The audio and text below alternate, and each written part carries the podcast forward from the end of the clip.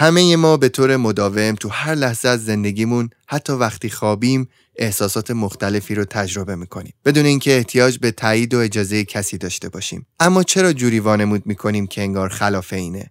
خیلی از ماها بخش زیادی از احساساتمون رو سرکوب و قضاوت می‌کنیم. به خودمون اجازه تجربه بعضی احساسات رو نمیدیم و این مسئله در بلند مدت آسیب زیادی رو به سلامت و روانمون وارد می‌کنه. تو این اپیزود نکاتی رو مرور می‌کنیم که به کمک می‌کنه دانشمند احساساتمون باشیم و با درک و تحلیل اونها از خودمون مراقبت کنیم. من امیرعلی و شما شنونده یازدهمین فصل پادکست جافکری هستین.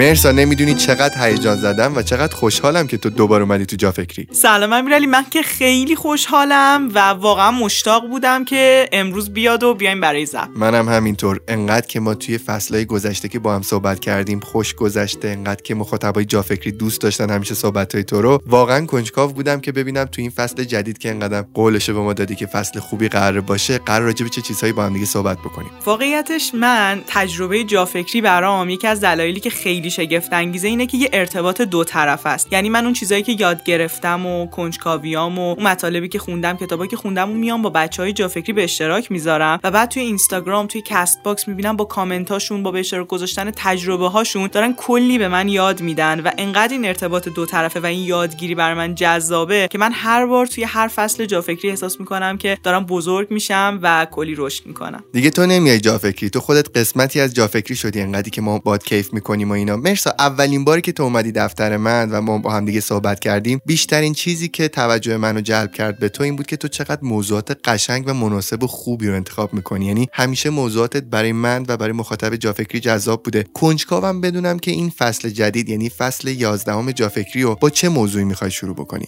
موضوعات فصل جدید خیلی متنوع و راستش من از مهرسای فصل قبل خیلی تغییر کردم. خیلی تجربه های جدیدی داشتم تو این فاصله که کنجکاوی های من رو به سمت و متفاوتی برده. اولین موضوعی هم که می‌خوام این فصل رو باهاش شروع کنم درباره اینه که چطوری می‌تونیم دانشمند احساساتمون باشیم. و ایده اصلی این اپیزود به دو دلیل شکل گرفت و باعث شد که من برای اولین بحثمون بخوام انتخابش کنم. یکی از روی فیدبک هایی که بچه های جا فکری روی فصل قبل می‌دادن و من می‌دیدم جاهایی که ما یه اشاره های کوچیکی درباره احساسات داشتیم چقدر به دل بچه های جا فکری نشسته و چقدر لازمه که ما بیایم مفصلتر بحث احساسات رو توی جا داشته باشیم و یه اطلاعاتی بدیم به بچه های جا فکری که بتونن احساسات خودشون رو به درستی بشناسن و تحلیل کنن. و مورد بعدی که بر خود من این موضوع رو جذابش کرد خوندن یه کتاب بود به اسم همه فن حریف شدن در احساسات که نشر میلکان این کتاب رو منتشر کرده. حالا بیشتر معرفیش می‌کنم تا انتهای اپیزود. و این کتاب در واقع داره بهمون به کمک می‌کنه تا با استفاده از احساساتمون توی مسیر رشد و شکوفایی خودمون رو قرار بدیم. خب یه جورایی متناقضه با اون چیزایی که ما قبلا شنیدیم. ما معمولا همیشه بهمون گفتن اگه می‌خوای رشد کنی موفق باشی باید منطقی باشی احساساتو بذاری کنار و احساسات مانع رشد توه. در صورتی که مطالعات امروز روانشناسی داره به ما نشون میده که درک و شناخت احساسات و ابراز بجا و درستشون می‌تونه در واقع کاتالیزگر رشد ما و موفقیت ما باشه. خب می‌خواستم بهت بگم که اتفاقا مثال نقض این حرف الان روبروی تو نشسته. یعنی خود من یه هم که همیشه با احساساتم تصمیم گرفتم همیشه با احساساتم فکر کردم و اتفاقا هیچ وقتم ضرر نکردم. من فکر می‌کنم که حتی ضرر از پای تصمیمات احساسی برای ما همیشه پر از درس های رنگارنگ بوده. واقعا وقتی که من یک احساسی کردم و یک تصمیمی رو گرفتم حتی اگه منجر به شکست هم شده باز برای من یه درس خیلی ارزشمندی رو داشته تو زندگیم که احساس کردم اگه منطقی فکر می‌کردم شاید این درس اینجوری برای من پیش نمی اومده که حالا انقدر با احساساتم. چون می‌دونی احساساتم یه ذره احساس می‌کنی که از عمق وجودت دیگه. معمولا تصمیمات منطقی ما انگار که از تحلیل های قبلی خودمون به علاوه تحلیل های دیگرانه ولی احساس کاملا از خودت نشأت می‌گیره. یه جورایی می‌تونیم بگیم احساسات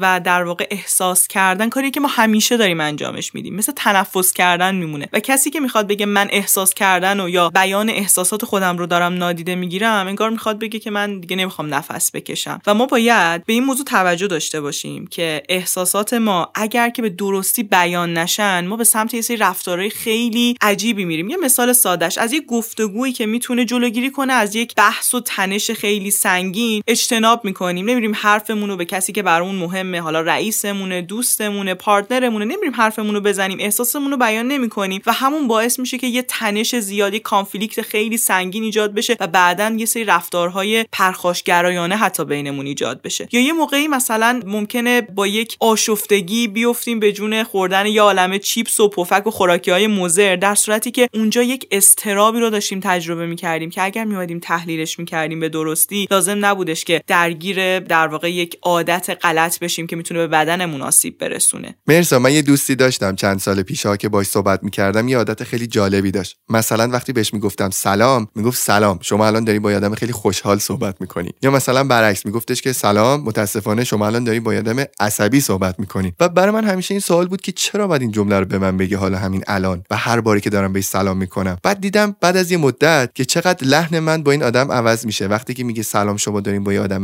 عصبی صحبت می‌کنین من یهو یه آدم ملاحظه‌گرتری می‌شدم موقعی که دارم باهاش صحبت می‌کنم. یا اگه گله شکایتی داشتم شاید یه کمی صبر می‌کردم یه کمی تحمل می‌کردم و بعدا بهش این قورو می‌زدم مثلا. یا وقتی می‌گفت داری با یه آدم خوشحال صحبت می‌کنی منم خوشحالتر می‌شدم حتی. می‌گفتم تو هم داری الان با یه آدم خوشحال صحبت می‌کنی. و دیدم که چقدر وقتی که آدم ها احساساتشون رو ابراز می‌کنن و سرکوب نمی‌کنن روابطشون سالمتره.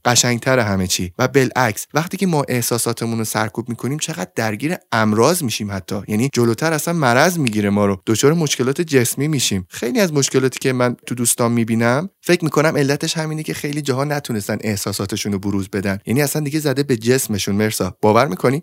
دقیقا این یک موضوعیه که تو روانشناسی مطالعات زیادی روش انجام شده و ما میگیم احساساتی که سرکوب میشن به شکل خیلی وحشتناکی ما بروزشون رو می‌بینیم. تو ابعاد مختلف زندگیمون. و اگر بخوام یکی از مهمترین دلیلای دیگه‌مو برای انتخاب این موضوع بگم مناسبتیه که نزدیک تاریخ انتشار این پادکسته. این پادکست نزدیکای روز روانشناس و مشاور قرار منتشر بشه. و بحث سلامت روان و بحث احساسات بحثای مرتبط به همن. وقتی که ما احساسات خودمون رو نتونیم به درستی ابراز کنیم درکش کنیم و جایی که لازمه اون رو تعدیلش بکنیم یا بیانش بکنیم درگیر مشکلات روانشناختی بسیاری میشیم و آمارها داره به ما نشون میده که تا سال 2030 حدود 16 تریلیون دلار داره هزینه به اقتصاد جهانی تحمیل میشه بابت بیماری های مرتبط با مسائل روانپزشکی و روانشناختی یعنی استراب ها و افسردگی ها و سایر اختلالاتی که منشأ خیلیاشون همین سرکوب کردن احساسات و عدم شناخت درست داشتن از احساسات خودمونه. چقدر عجیب واقعا وقتی که آدم این عددا رو می‌بینه که پیش بینی شده خیلی آدم تعجب می‌کنه. ولی باور کن از این 16 تریلیون دلار 10 تاش مال منه. باور کن انقدر که تو زندگی مشکلات و فشار دارم با احساسات خودم مخصوصا. احساس می‌کنم مثلا یه وقتایی به 2030 نمی‌رسم من. هممون این فشار رومونه یعنی قضیه اینطوریه که توی فرهنگ ما خیلی از ماها اجازه تجربه کردن یه سری از احساسات رو نداشتیم. یعنی خیلی از ماها نتونستیم خشم رو تجربه کنیم غم رو تجربه کنیم. مثلا تجربه شخصی خود من اینه که تا مدت ها من اجازه تجربه کردن غم رو به خودم نمی‌دادم. و حتی وقتی که حالم خوب نبود غمگین بودم ماسک یه آدم خوشحال رو می‌زدم. و این موضوع داشت از درون منو داغون می‌کرد. و بعدا که خب رشته روانشناسی رو خوندم از مشاور کمک گرفتم تونستم با احساساتی که دارم بیشتر آشنا بشم و بیانشون کنم و تجربهشون کنم و ما خیلی مشکلات رو به شکل عمیقی توی فرهنگمون داریم چون در واقع به خصوص فرهنگ سنتی احساسات چیزی هن که بیشتر باید نادیده گرفته بشن و یه جوری اون چیزی که ارزشمنده منطقه. و این نکته رو دوست دارم بگم همین اول اپیزود. قرار نیستش که ما با گوش دادن یه فایل پادکست دانشمند احساساتمون بشیم. قراره که این نکات رو برای خودمون یادداشت کنیم سعی کنیم که کوچولو کوچولو اجراشون کنیم تا کم کم به جونمون بشینن و بخشی از زندگیمون بشن. و ما در بلند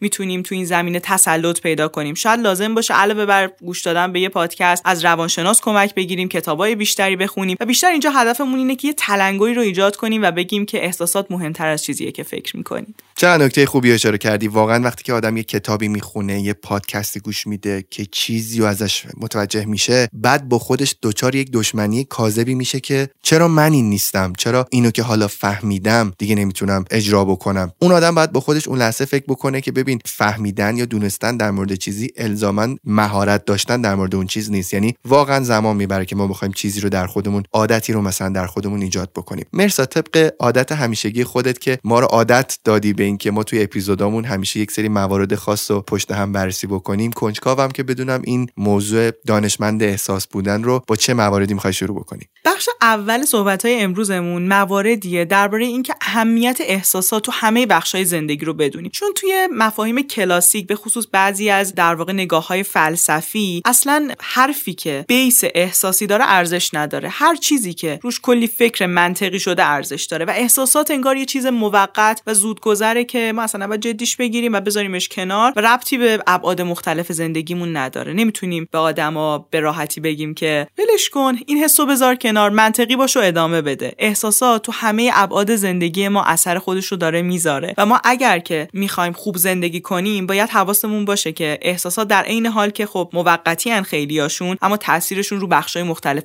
زندگی ما خیلی زیاده. یه چند تا مثال اگه بخوام براتون بزنم بحث احساسات و تصمیم گیریه معمولا وقتی که می‌خوایم یه تصمیمی رو بگیریم هممون ادعامون اینه که ما داریم یه تصمیم منطقی می‌گیریم. داریم دو تا چهار تا می‌کنیم استدلال می‌کنیم و تصمیم ما 100 درصد منطقیه. آنتونیو داماسیو یکی از مشهورترین و مهمترین عصب های جهان یه جمله جالبی رو داره. میگه که ما نمی‌تونیم بگیم که هیچ تصمیمی بدون احساسات داره گرفته میشه و احساسات در تار و پود تصمیم های ما قرار دارن. و وقتی ما داریم تصمیم گیری انجام میدیم قطعا یه بود منطقی داره یه بود احساسی داره. و ما اگر احساسات رو درست فهمیده باشیم هم می‌تونیم بهتر تصمیم بگیریم هم می‌تونیم بهتر تصمیم های اشتباه یا تصمیم های موفقمون رو تحلیل کنیم. و در بلند مدت حتی اون چیزی که ما بهش شهود میگیم یعنی اون بینشی که حاصل سالها تجربه هست و ایجاد شده و یه جورایی اون حسی که میگیم به دلم اومده. حس شیشممه. به نظرم اینطوریه و خیلی نمی‌تونیم توصیفش کنیم. حاصل اون درک درستیه که در بلند مدت از احساساتمون داشتیم. این به معنی واکنش هیجانی و تکانشی نیست. این به معنی شناخت احساسایی که داریم تجربه می‌کنیم. چون احساسات در واقع حاوی یک سری اطلاعات هستن و ما نباید ساده ازشون بگذریم. کمون که مثلا داشتم فکر می‌کردم منطق و احساسات اصلا ضد هم, هم نیستن. یعنی ما خیلی بهمون این تفکر قالبه که یا با احساس تصمیم بگیر یا با منطق تصمیم بگیر. به نظر من احساس مثل یک رهبره که به تو یک فرمانی میده و اتفاقا منطق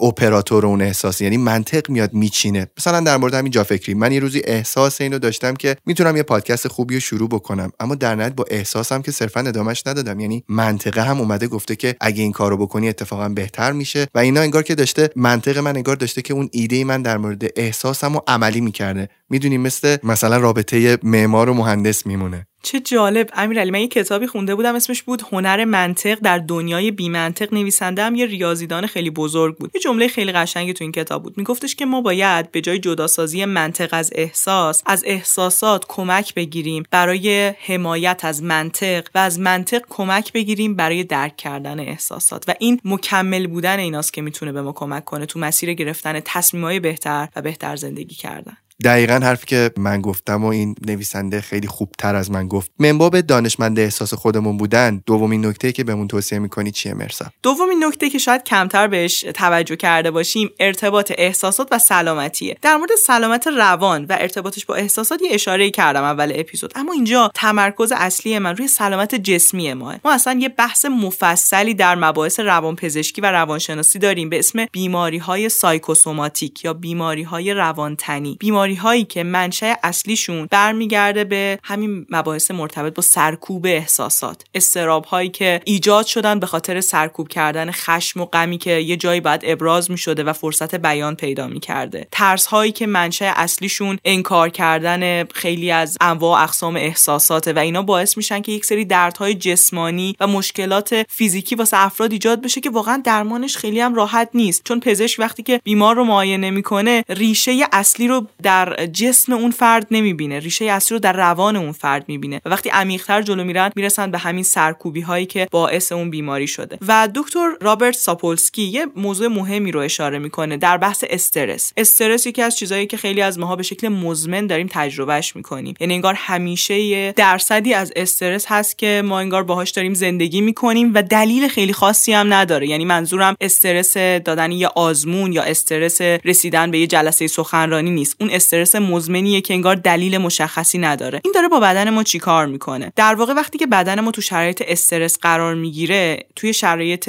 دفاع از خودشه. قراره که آماده کنه خودش رو برای فرار کردن برای ترک کردن اون موقعیت برای حفظ بقای خودش. و تو این موقعیت به واسطه یه ترشح کورتیزول که هورمون استرسه اتفاقای عجیبی تو بدن ما میفته مثلا یکی از اون اتفاقات اینه که بدن پروژه های بلند مدت خودش رو برای ترمیم و ساخت و ساز رو متوقف می‌کنه. و شما ببینید که چه آسیبی در بلند مدت می‌تونه به بدنمون برسه. حافظه و یادگیری ما دچار اختلال میشه. ما نمی‌تونیم تمرکز خوبی داشته باشیم چون همه حواسمون باید متوجه اون موضوعی باشه که ما رو مسترب کرده. و این موضوع در بلند مدت چالش های زیادی رو ایجاد می‌کنه. حتی خیلی از اختلالات هورمونی و سایر اختلالات هم ریشش تو همین بحث استرس مزمنه. مرسا یکی از اتفاقای باحالی که برای من افتاد بعد سربازی رفتنم این بود که به خودم اومدم دیدم یه روز بعد دوران آموزشی چند تا موی سفید یا چند تا ریش سفید زیر صورتم سبز شده. بعد قبلش نبود. قشنگ انگار که بهش واقف بودم و آگاه بودم که این به خاطر هرسای قبل سربازیه. خودم یادی که من اون دوران دوران سختی رو داشتم. چند وقت پیش داشتم با خودم فکر می‌کردم من چرا باید انقدر به خودم استرس و فشار بدم؟ وقتی که انقدر می‌تونم آسیب پذیر باشم نسبت به استرس هام و به فشارهایی که دارم تحمل می‌کنم چرا نباید منشأ این استرس ها رو پیدا بکنم و حلشون بکنم؟ یکی دو هفته پیش یه خواب عجیبی دیدم یک کابوسی دیدم. کابوس دیدم که توی تاکسی نشستم و پلیس ما رو نگه داشته و راننده این تاکسی داره خیلی هرس می‌خوره. پیاده شدم که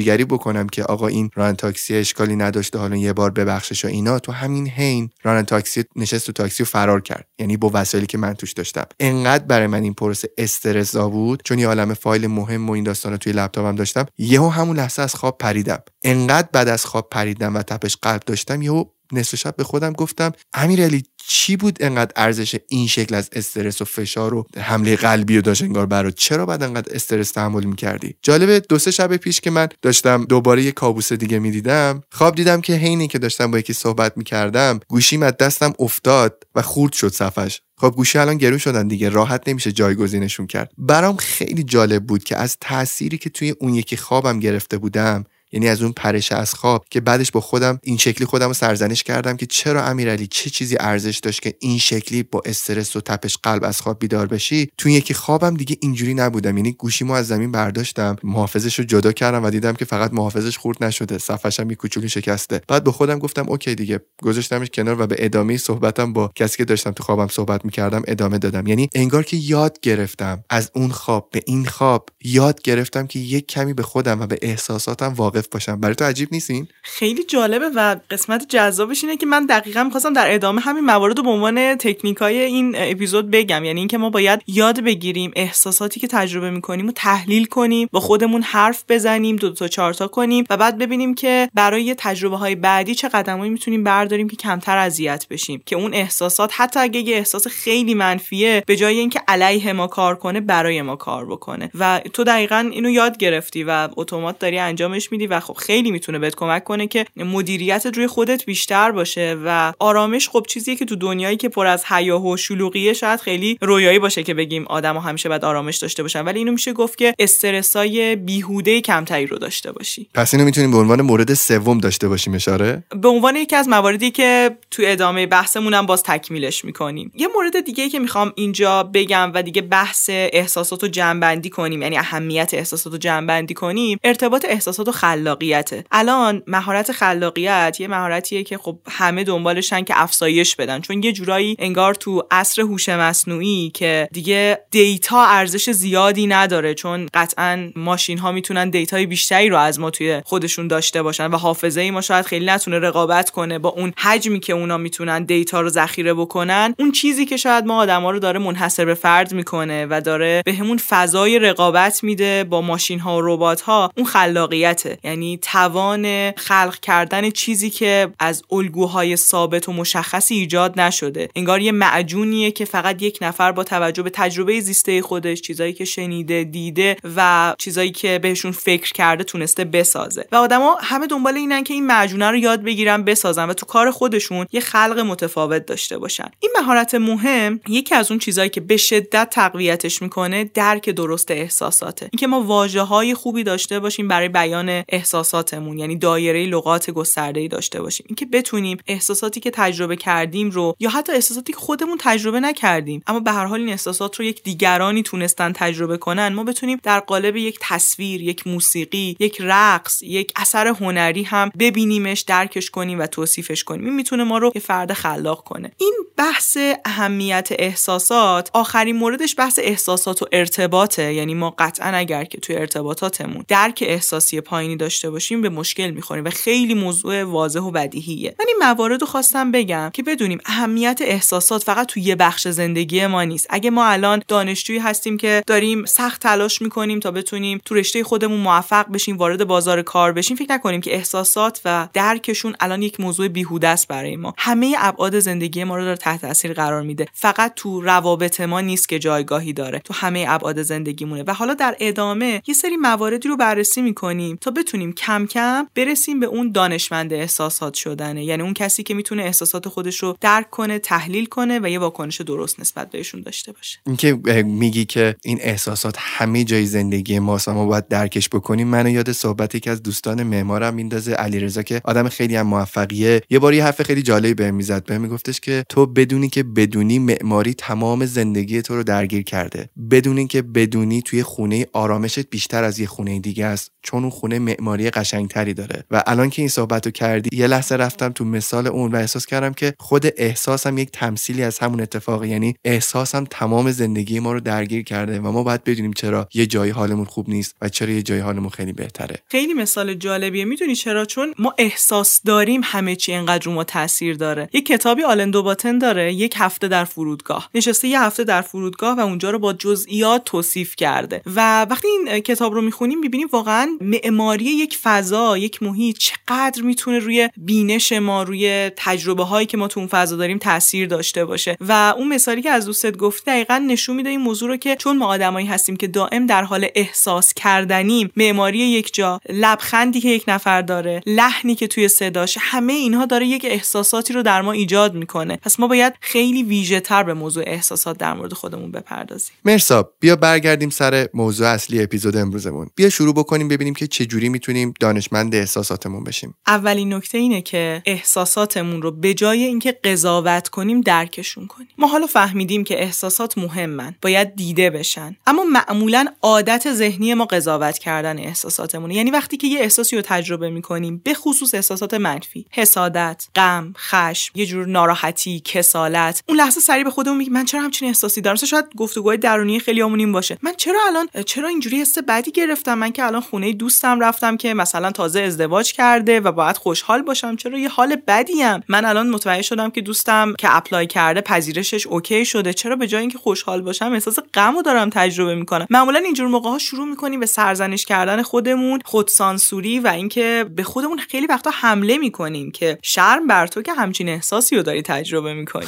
من بابام چند وقت پیش خیلی ناراحت بود از یه موضوعاتی. بردمش بیرون شام مهمونش کردم و اینا. بعد داشتیم برمیگشتیم باز همچنان ناراحت بود. بعد ناراحت تر باز از اون وضعیت از من پرسید گفت من الان غذای مورد علاقه‌مو خوردم من چرا باید غمگین باشم؟ الان اینی که گفتی یاد اون شب خودم با بابام افتادم برام خیلی جالب بود. و جالبی این قضیه اینطوریه که خیلی وقتا چون آدما سوال رو به اشتباه دارن می‌پرسن یعنی در جایگاه یک قاضی دارن این سوال رو می‌پرسن یه سری تعارضها و یک سری تنشهایی رو ایجاد می‌کنن. مثلا ممکنه یه جمعی رفتن سیزده به در خوش بگذرونن بعد مثلا واکنش خشمگینانه یک نفر باعث میشه که این سوال برای همه پیش بیاد. خب ما که داره بهم خوش میگذره. این چرا عصبی شده؟ چون اون آدم نمی‌دونه که علت اون چیزی که الان تو این فضا داره غمگینش می‌کنه و این غمی که داره تبدیل به خشم میشه چیه به درستی؟ و به جای اینکه اونو درکش کنه خودش هم دائم داره سرکوبش می‌کنه میگه بذارش کنار الان همه باید شاد باشیم الان فقط تو اجازه داری خوشحال باشی و اون سرکوبیه باعث میشه توی موقعیتی از کنترل خارج بشه اون خشم خودش رو بروز بده و اوقات بقیه هم تلخ کنه. می‌دونی به نظر من دقیقا مقایسه بین اندازه دلایل غم یا شادی های ماست. یعنی مثلا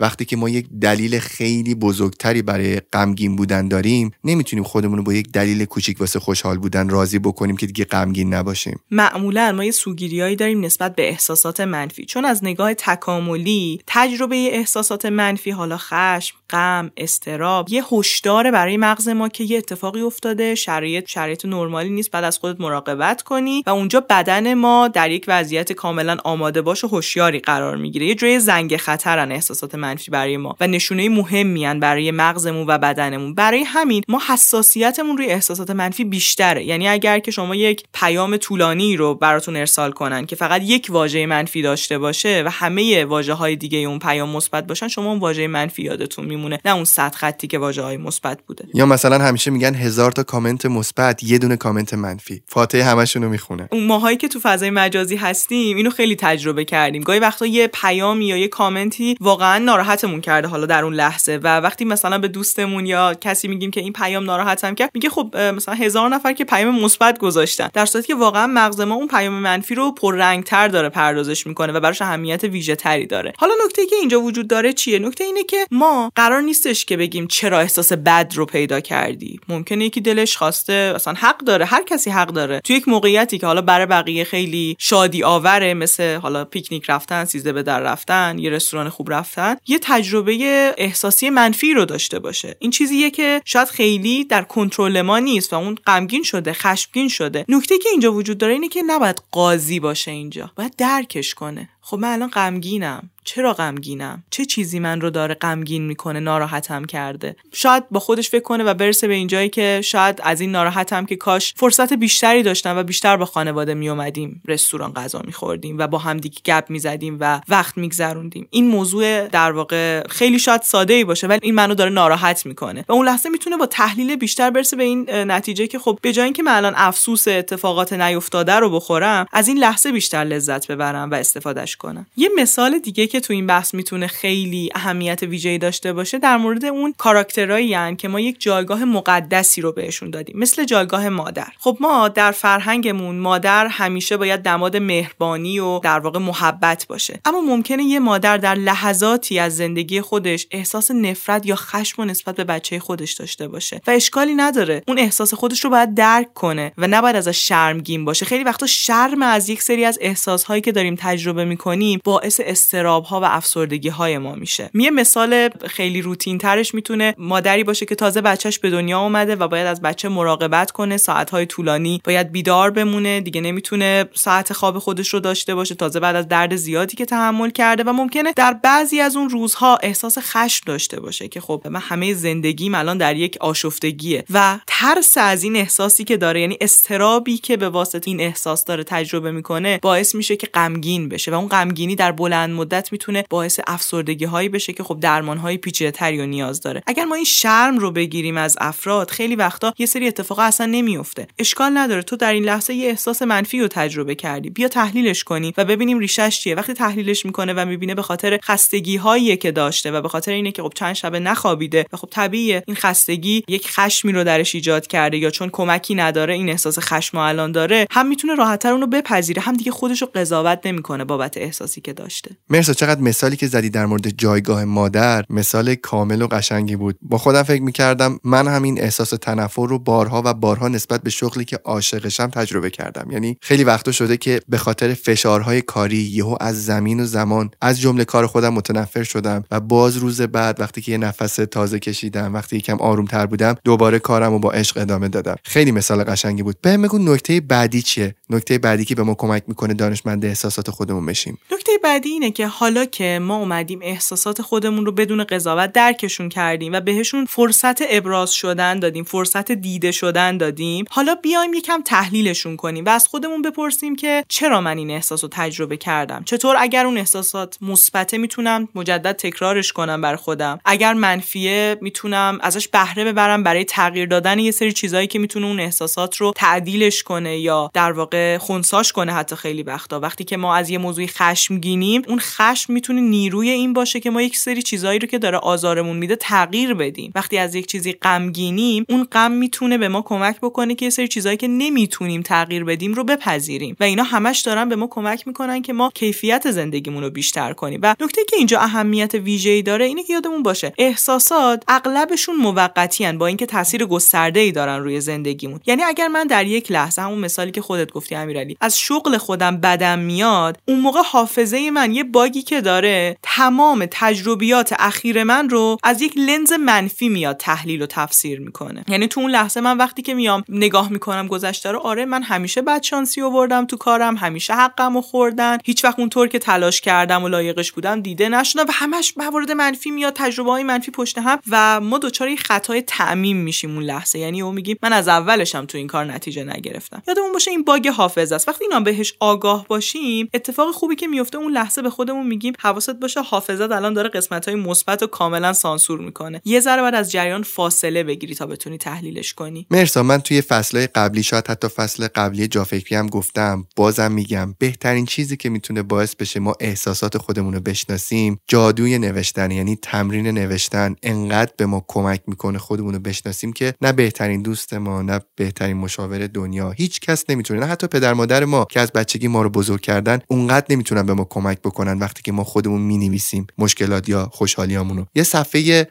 سفید از دفترمون رو باز بکنیم. بالا پنج تا حالت بنویسیم. از خیلی بد شروع بشه بعد بشه بد بعد بشه معمولی بعد بشه خوب بعد بشه خیلی خوب. و کنارش ما تاریخ بزنیم. یعنی اون بالا اگه ستون افقی حالات ماست کنارش سمت چپ به سمت پایین روزهای ماه باشه. از یکم تا سی و یکم یا سیوم. هر روز بیایم بزنیم که آقا معمولی بودیم خوب بودیم خیلی بد بودیم خیلی خوب بودیم. و وقتی که اون فلش رو ادامه میدیم جلوش یک قسمتی رو بذاریم واسه اینکه دلیلش رو توضیح داده باشیم. مثلا اگه من خیلی خوشحال بودم چرا امروز خیلی خوشحال بودم؟ اگه من امروز خیلی حالم بد بود چرا خیلی حالم بد بود؟ و مودامون رو یادداشت بکنیم و دنبال بکنیم. جالبه این کارو که من خودم در طول چند ماه کردم به یک شناختی از خودم رسیدم که اولا فهمیدم اولین پیامی که برام داشت این بود که مودایی که تو داری تجربه می‌کنی یا این حالت ها اولا دائمی نیست. یعنی اگه تو یه روزی غمگین بودی پنج روز بعدش اتفاقا خیلی هم خوب بودی. یا اگه یه روزی خیلی خوشحال بودی احساس کردی همه دنیا قراره دیگه خیلی خوشحال باشه بعد چند روز غمگین بودی واقعا. یعنی می‌فهمی که این حالات تو استمراری نیست قرار نیست همیشگی باشه. این خیلی بهت کمک می‌کنه. و قضیه بعدی اینه که منشأش رو می‌فهمی. می‌فهمی که چرا واقعا غمگین بودی یا چرا خوشحال بودی. و بعد وقتی که تو مرحله بعدی دنبال می‌کنی می‌بینی که اون پنج روز بعدی به خاطر این خوشحال بودی بعد اون روز غمگین که فلان کارو کردی. و بعد کم کم می‌تونی برای خودت نسخه بنویسی. یعنی مثلا وقتی که حالت خیلی بده می‌تونی به خودت بگی که مثلا امیرعلی اگه تو این کارو بکنی مسلما روزهای بعد خوشحالتر خواهی بود. مثلا ورزش تو اگه اون روزا ادامه دادی خیلی حالت بهتر شده. لطفا برو ورزش تو دوباره پیگیری بکن. یا مثلا اگه فلان دوستت مثلا مازیار رو دیدی برو دوباره ببینش. چون تو هر بار این آدمو می‌بینی حالت احتمالا خیلی بهتره. یعنی این نسخه های تو به تو می‌تونن در طول زمان کمک بکنن که هم احساسات خودتو بهتر بشناسی هم بدونی که چطور می‌تونی حال خودتو بهتر بکنی. چه ایده باحالی. اتفاقا یه کتابی هست اسمش هست نیروی التیام. بخش نوشتن و دو تا دانشمند یکیشون در حوزه روانشناسی یکی روانپزشکی اومدن یه سری تحقیقاتی رو انجام دادن که نشون میده واقعا نوشتن برای التیام دردهای روانی ما موثره. و تو بحث احساسات هم همونطور که خودت توضیح دادی این تحلیل احساسات روی کاغذ به شدت می‌تونه بهمون کمک کنه. مورد بعدی اینه که احساساتمون رو کلمه کنیم توصیفشون کنیم. ما برای اینکه احساساتمون رو بتونیم بشناسیم نیاز به واژه داریم. یه بحثی هست تو مباحث روانشناسی اونم اینه که وقتی ما یه موضوعی برامون ناشناخته باشه ازش اجتناب می‌کنیم ازش دوری می‌کنیم فرار می‌کنیم ازش. خب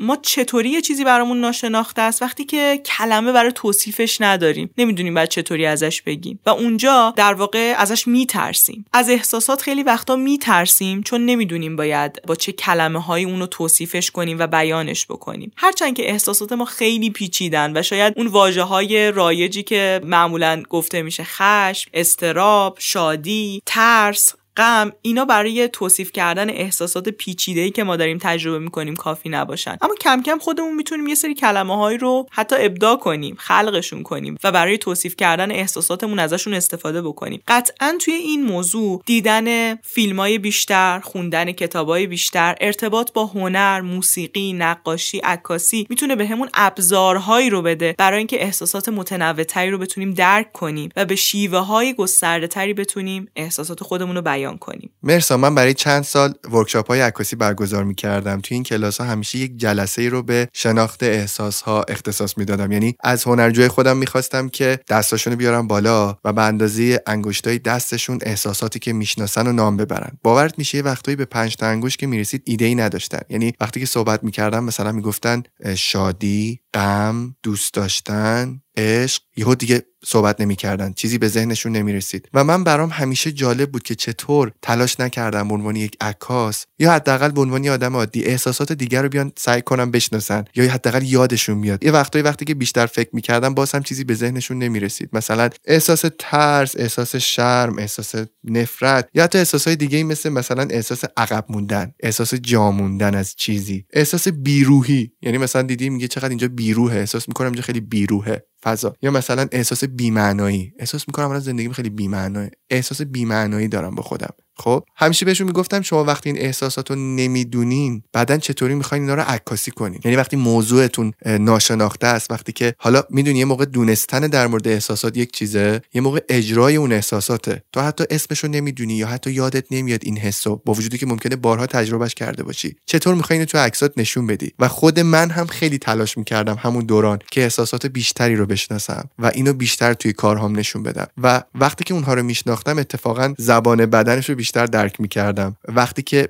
دوچار اون احساس می‌شدم بیشتر میفهمیدم که الان درگیر این احساسم. تا اینکه مثلا من میام به تو بگم مرسا حالم خوب نیست ولی نمی‌دونم چرا. یعنی وقتی که به احساسات واقف میشی اتفاقا دقیقا صحبت تو. وقتی که به احساسات واقف میشی توی شرطی که حالت بده انگار که تازه می‌فهمی منشأ حال بدت چیه. این تمرینی که گفتی تو کلاس عکاسی واقعا فوق العاده است. یعنی یکی از تمریناییه که خود بچه‌ای که دارن جا فکر رو گوش میدن می‌تونن انجامش بدن. ببینن چقدر برای بیان احساس خودشون واژه دارن. و جالب امیرعلی توی فرهنگ‌های مختلف همونطور که تو داشتی واژه‌های مختلف می‌گفتی توی فرهنگ‌های مختلف یه سری کلمه برای بیان احساسات وجود داره که مثلا تو فرهنگ ما نیست. مثلا یه کلمه ای که توی ادبیات آلمانی هست اسمش از شادن فرویده شادن فرویده یعنی لذت بردن و خوشحال شدن از ناراحتی بقیه. خب این یه احساس منفیه که ممکنه خیلی از آدما تجربه کنن. اما تو فرهنگ لغت آلمانی این لغت وجود داره. آیا مثلا انگلیسی یا آمریکایی یا ایرانیا هرگز تجربهش نمی‌کنن؟ چرا؟ اما واسش کلمه ندارن. یا مثلا کلمه هیگه یه کلمه دانمارکیه که اون حس خوبی رو داره توصیف می‌کنه که آدم کنار آتیش با دوستاش نشسته. خب ما واسه این احساسات کلمه نداریم. یا یه اتفاق جالبی که حالا تو زبان عربی هست و من خیلی برام جذابه اینه که دوست بودن انواع مختلفی داره. ما تو فارسی دوست داریم یا رفیق داریم و حالا مثلا یه فضای دیگه داریم که حالا برای روابط عاشقانه است. و دیگه زیاد کلمه ای نداریم برای اون احساسایی که در فضای دوست داشتن آدمو دارن تجربه می‌کنن. اما در زبان عربی دوستی دوازده تا تعریف داره دوازده تا مدل داره و خب هر کدوم از اینا دارن یه شکلی از دوست داشتن رو نشون میدن. حالا من چند تاشون رو می‌خونم. مثلا جلیس کسیه که از نشستن کنارش برای مدت محدودی لذت می‌بریم. سمیر کسیه که مکالمات خیلی خوبی باهاش داریم. رفیق کسیه که می‌تونیم بهش تکیه کنیم. صدیق دوست واقعیه. کسی که ارتباطش با ما رو نمی‌خواد راحت از دست بده. یا صفی یکی از بهترین دوستامونه که ترجیح میدیم با اون باشیم تا بقیه دوستامون اگه بخوایم یه وقتی رو بگذرونیم. و قرین جدایی ناپذیره. شناختی که ما از همدیگه داریم تو اون ارتباط انقدر زیاده که حتی رفتارهای همون می‌تونیم پیش بینی کنیم. خب این انواع مختلف واژه ها چقدر می‌تونه کمک کنه به توصیف احساساتمون؟ و ما اصلا این حجم از کلمه رو نداریم برای توصیف کردن دوست داشتن هامون توی ارتباطاتمون. چقدر این مثالی که زدیم مثال قشنگی بود مثال لایه های دوستی در زبان عربی. همین که داشتی می‌گفتی کلی ایده خوب به ذهنم رسید و یا آدمایی هم اومدن تو ذهنم از جلوی چشمم رد شدن. نکته بعدی که می‌خوای در باب این دانشمند احساسات خودمون بودن بهمون بگی چیه؟ نکته بعدی اینه که حالا که نامگذاری احساساتمون رو یاد گرفتیم باید بتونیم ابرازش کنیم. اما ابراز احساسات شرطهای خودشو داره. یه سری نکات ریزی هم در دل خودش داره. یکی اینکه قرار نیستش که ما هر جایی تو هر موقعیتی پیش هر کسی احساس خودمون رو بیان کنیم. باید بسنجیم موقعیت و خیلی جاها اصلا نیازی نیست که ما احساسمون رو بیان کنیم. اصلا اون بیان احساسات می‌تونه بهمون به آسیب بزنه. و وقتی که ما اون مراحل قبلی رو طی کرده باشیم قطعا تو مرحله ابراز احساسات واکنشمون تکانشی و یهویی و هیجانی نیست. با یک تعملی داریم این کار رو انجام میدیم. پس این پیشفرزم داشته باشیم. اما بحث ابراز احساسات تو مختلفی می‌تونه بررسی بشه. ما حالا احساس خودمون رو درک کردیم تحلیلش کردیم اسم روش گذاشتیم و دو تا چارتا می‌کنیم ببینیم که آیا بیان کردنش می‌تونه مسئله ما رو حل بکنه. اگر ما در ارتباطمون یک موضوعی ما رو ناراحت کرده وقتی این موضوع رو بیایم با آرامش محترمانه به دوستمون بگیم که این رفتار تو من رو ناراحت می‌کنه منو عصبی می‌کنه و توضیح بدیم که چرا این اتفاق داره برامون میفته آیا می‌تونه کمک کنه که رابطمون دچار چالش نشه و ارتباطمون به هم نخوره. اگه می‌تونه یه موقعیت مناسب پیدا کنیم و این گفتگو رو داشته باشیم. اگر اون بیان احساسه نمی‌تونه کمک کننده باشه حالا باید بپذیریمش که ما این احساس رو تجربه کردیم و جایی برای ابراز و بیانش نیست و ما باید با پذیرشی که توی موقعیت به دست آوردیم بریم که به زندگی خودمون برسیم بذاریم کنار رهاش کنیم و ادامه بدیم. و وقتی که اون تحلیل درست انجام شده باشه حالا این پذیرش ممکنه. ما اونجایی وقتی به آدمو میگیم حالا بپذیر دیگه کاری نمیشه کرد اونجا اون آدم میگه نمیشه که هنوز اون تحلیله اون اسم گذاریه اون درک رو انجام نداده. وقتی این مراحل رو طی کرده باشه پذیرش هم راحت تره. و یه مثال شخصی خودم رو بخوام بگم. چند وقت پیش یه دوستی با من سه بار تماس گرفت و ما قبلا با هم یه همکاریایی داشتیم. و خیلی هم من برایشون احترام قائلم خیلی دوست ارزشمندی هستن. من کلاس بودم و نتونستم تماسشون رو پاسخ بدم. و بعدش هم چون چند تا جلسه داشتم اون روز کلا نرسیدم براشون پیام بذارم. برای من یک هفته بعد یه تکسی رو گذاشته بودن یه پیامی گذاشته بودن که مرسا چه موضوعیه که باعث شده تو انقدر از من ناراحت باشی و یه جورایی با من قهر کردی منو مثلا از دایره دوستات گذاشتی کنار و برای من توضیح بده چه اتفاقی افتاده. و من یه لحظه که پیامو دیدم تازه یادم افتاد که اون روز که من مدرسه بودم با بچه ها تو مدرسه کلاس داشتم ایشون چند بار تماس گرفته بودم من نتونسته بودم جواب بدم و بعدا فرصت نکرده بودم که براشون پیام بذارم. و با خودم گفتم چقدر خوب که برای من این پیامو گذاشتن که من باهاشون تماس بگیرم و توضیح بدم که یک سوء تفاهمی ایجاد شده و هیچ در واقع دلخوری و ناراحتی نیست و من عذرخواهی می‌کنم که نرسیدم جواب بدم. اگه ایشون این پیامو بر من نمیگذاشتن شاید با خودشون دائم فکر می‌کردن که مرسا احتمالا سر یه موضوعی از من ناراحته ارتباط ما تموم شده و با بی تفاوتی که نشون می‌دادن نسبت به این افکاری که دارن احساسایی که دارن تجربه می‌کنن شاید واقعا ارتباط ما تموم می‌شد. و ما دیگه هرگز نمی‌تونستیم با هم همکاری کنیم صحبتی داشته باشیم. و اینجا ما می‌بینیم که بیان کردن اون احساسی که داریم می‌تونه خیلی وقتا کمک کننده باشه. خیلی وقتا احساساتمون و افکارمون رو وقتی به درستی تحلیلش کردیم و داریم بیانش می‌کنیم می‌تونیم کمک کنیم که یه سری از ارتباطایی که برامون ارزشمند هستن حفظ بشن. به جای اینکه حرفای نگفته روی همدیگه تلمبار بشن و برسه به یه جایی که انگار دو نفر دیگه حرفمو نمی‌فهمن چون هر دوشون پر از احساسای بیان نشده ای که هیچ وقت نخواستن واسه اینکه حلشون کنن اون احساساشون و اون افکارشون رو یه وقتی بذارن. مرسا یه سوالی که برای من پیش اومده به عنوان سوال پایانی تو این اپیزود اینه که چطور میشه که بعضی از آدمها خیلی تحت تاثیر احساساتشونن یعنی احساساتشون داره کنترلشون می‌کنه. و بعضی از آدم ها در طول زمان یاد گرفتن که احساساتشون رو بهش واقف باشن و کنترلشون هم بکنن. احساسات بخش مهمی از ما یعنی یه جورایی در واقع مکانیزمای هورمونای ما انتقال دهنده های عصبی ما بدن ما مغز ما همه اینا مرتبط با اون احساسایی که ما داریم تجربه می‌کنیم و ما جدا از احساساتمون نیستیم. اما زمانی که ما احساسات خودمون رو بهشون آگاه باشیم با همین تمرینایی که گفتم و قطعا مطالعه بیشتر خودشناسی بیشتر. ما می‌تونیم یه کاری کنیم که احساسات ما رو کنترل نکنه. این ما هستیم که از احساسات داریم استفاده می‌کنیم برای بهتر زندگی کردن و رشد کردن و یه جورایی احساسات رو به خدمت خودمون داریم می‌گیریم. به جای اینکه احساسات هر از گاهی بیان و کنترل زندگی رو از دست ما خارج کنن ما هستیم که داریم از احساسات کمک می‌گیریم. و این یک پروسه که در بلند مدت ایجاد میشه. حالا بحث ابراز احساسات که شد. دوست دارم یه ماجرای بامزه رو تعریف کنم. توی یکی از کتابای اروین یالوم خوندم. حالا من با جزئیات یادم نیست.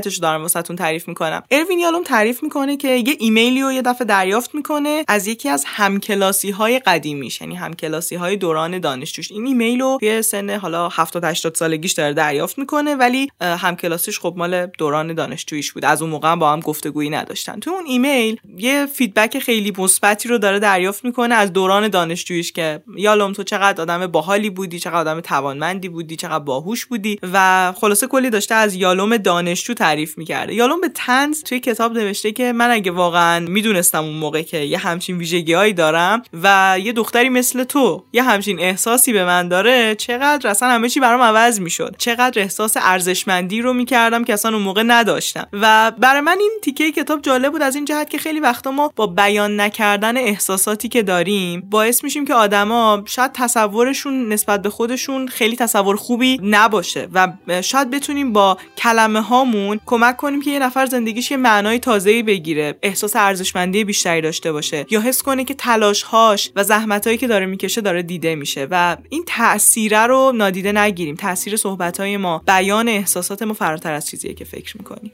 دقیقا و بذار برای صحبت پایانی یک چیزی رو به صحبتت اضافه بکنم. یه جایی جمله رو سالها پیش خوندم که همیشه توی ذهنم مونده و همیشه تلاش می‌کنم بر اساس همون جمله که خوندم من رفتار بکنم با آدما. اونم اینه که نوشته بود آدمها کارهایی که باشون کردین رو فراموش می‌کنن. بلاهایی که سرشون آوردین اذیتهایی که کردین اینا رو یادشون میره. ولی هیچ وقت فراموش نمی‌کنن که شما چه احساسی رو بهشون دادین و با شما چه احساسی رو تجربه کردن. اون احساسه هیچ وقت یادشون نمیره و احساس ها موندگارن. مرسی ازت برای صحبتات ممنونم. واقعا اپیزود تکون ای بود. خیلی کیف کردم. امیدوارم که دوباره هفته دیگه ببینمت بشینیم و همین صحبت های خفن رو ادامه بدیم. ممنونم امیرعلی. منم بی صبرانه مشتاقم برای هفته بعد.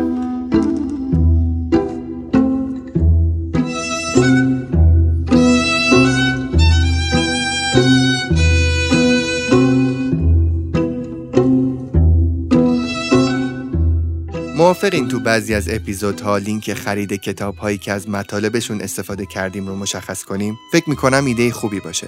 اینطور شما هم به مطالب بیشتری از موضوع اپیزود و صحبت ها دست پیدا می‌کنین. تو این اپیزود از کتاب هنر همه فن حریف شدن در احساسات از مارک براکت گفتیم. چون دیدم که کتاب خیلی خوبیه براتون لینک خریدش رو تو کپشن اپیزود گذاشتم. این کتاب ترجمه خانم نهال سهیلیفر و از نشر میلکان هست. امیدوارم بخرین و کیف کنین از خوندنش. تا اپیزود بعدی خداحافظتون رفقا.